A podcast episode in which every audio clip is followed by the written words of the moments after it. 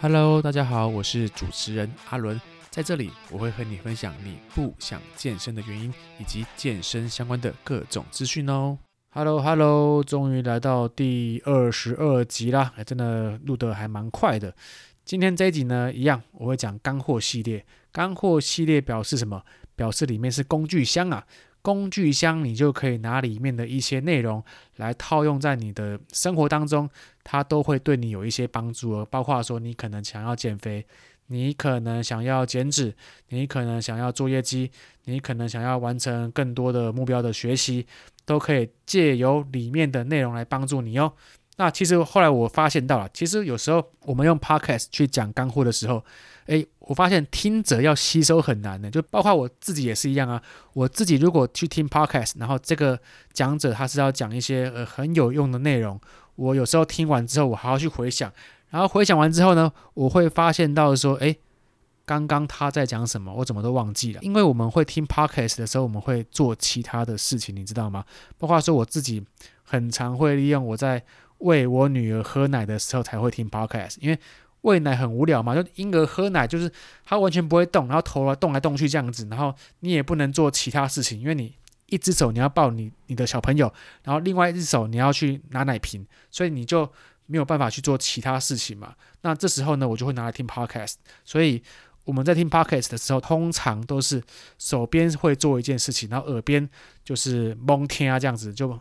听一听，来打发一下当下事情的一些呃时间，这样子。包括说，有时候我也会在运动啊、呃健身啊，还是做一些跑步的时候，我会听 podcast。就是我们不会为了专注听 podcast，然后坐在书桌上面听，不会嘛？不太可能嘛。那如果不是这样的话，对于学习上面的效果，它就会有限。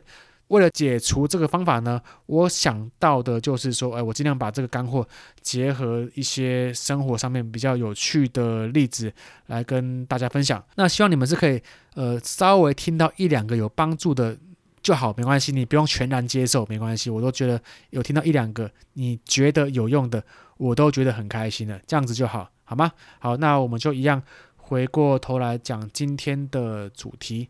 今天主题主要是讲 smarter 目标设定，很像很厉害哈。SMART，SMART 的英文意思呢，就是更聪明的意思。这个目标设定，我相信很多人在早期应该都有听到。那早期它只有 SMART，就是 S N A R T 这样子而已。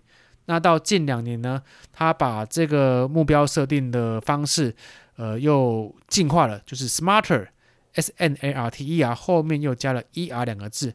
那它的方向就是说，它每一个英文字母都其代表的它的意义。那待会我会一一分析每一个英文字母，然后套用在减肥上面，让你们可以很有效的去理解跟利用。就好比说，好，假设你们今天听了我的 podcast，终于想要减肥了，那你要怎么你要怎么做比较好呢？好，那我们先从第一个 S 来讲哦。第一个 S，specific 就是明确的意思。英文应该还不错吧？Specific，明确，明确就表示说，好，你今天想要减肥，那你想要减几公斤？五公斤、十公斤、十五公斤，你必须明确的定义出来，你想要减几公斤，你才有办法减肥下去。这很重要哦，因为我很多的学员，他们来到健身房的时候，一开始都会跟我讲说，哎，教练啊，我想要减肥。然后我就会问他说：“哎，大姐啊，那你想要减几公斤？”他说：“啊，卖菜花减几公斤啊？我就想要减肥这样子啦。”那我就会跟他讲说：“大姐，你不跟我讲你要减几公斤，我怎么会知道你要减几公斤呢？”所以明确的把你的公斤数定义出来是很重要的。但如果比公斤还要更有意义的方向呢，你可以明确的定义出。你要减多少的体脂肪？因为有时候公斤数搞不好，连你的肌肉也会一起减掉嘛。减掉肌肉就不好了嘛。减掉肌肉代表说你的基础代谢率也会跟着一起往下降，这是我们非常不乐见的状况。所以减多少体脂肪率，甚至于你可以去把你的腰围量测出来嘛，量测出来你要减多少的腰围嘛，都可以去把它很具体、很明确的 specific。的定义出来好吗？这是第一个英文字母 S。第二个英文字母 measurable 就是可衡量的。可衡量的表示说你要减肥，那你要用什么东西去衡量呢？减肥的时候，我可以拿体重机衡量，我可以拿呃身体素质分析。所谓的身体素质分析，就是说我们在健身房会有一个仪仪器，有些健身房是写说 InBody，有些健身房是写身体素质分析，都没关系。你们可以拿这些仪器去量测你的数字。但是我补充一个很重要的点，你不管衡量的工具是什么，是体重机，是 InBody，是身体素质分析都没关系。但是你们量测的工具必须要一致才可以。所谓的一致，就是说你不能今天去呃在家里用你的体重计量，可能是七十公斤，可是你明天到了健身房的体重计量可能是七十二公斤。那用这两个不一样的仪器去做对比的时候，他们就会有一些差异化嘛，因为没有任何一台体重机的呈现会是一模一样的。但如果说你不确定哪一个是比较准的话，都没有关系，你只要去拿固定的仪器做一致性的测量，就你每一个月、每两个月都是用这个仪器去测量的话，就没有问题，因为它可以有同样的参考数值去做。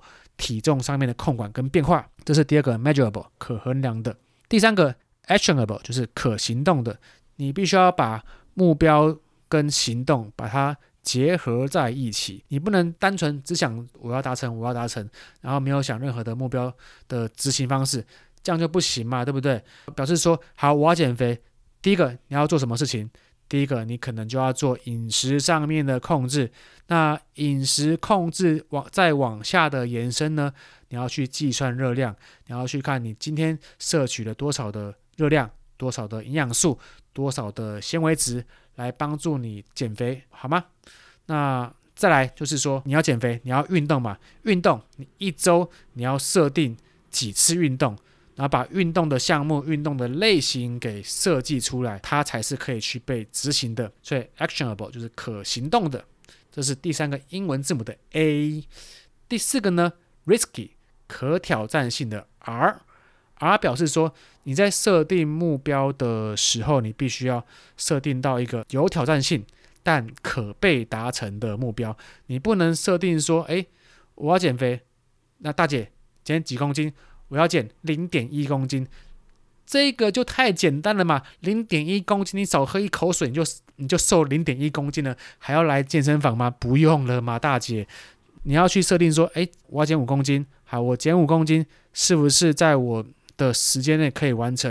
然后减完之后，我就可以达到理想的健康状况，这才是一个有挑战性的方向去做。那我必须要说，再补充一下，每一个人减肥的数字、体脂肪率。都会因人而异，你不能说啊，我这个人想要减五公斤，我这个人想要减跟他一样，可你们两个人的状况就不一样嘛？为什么你要设计的跟他一样呢？这很好笑，像我在呃，我很常在那个网络上 FB 啊，看到很多那种很白痴的报道，就是说啊，某某艺人三个月减二十公斤，然后用了什么方法很有效，然后很多下面的留言就一堆人跟风说啊，我也要，我也要加一加一加一，拜托。方法，第一个方法，你连他方法是不是正确的你都不知道。然后他，然后第二个是这个艺人的身高体重状况、生活状况都跟你不一样，你也不知道，你就跟风的抓加一，然后去尝试他们的方法。你相信我，保证你的身体会落赛了。跟你讲，这个所以呃，这是 risky 嘛，有挑战性的。刚刚有点拉太远了。好，我们再往下一个讲。废话不多说，time，你要把你的目标加入时间，因为你要。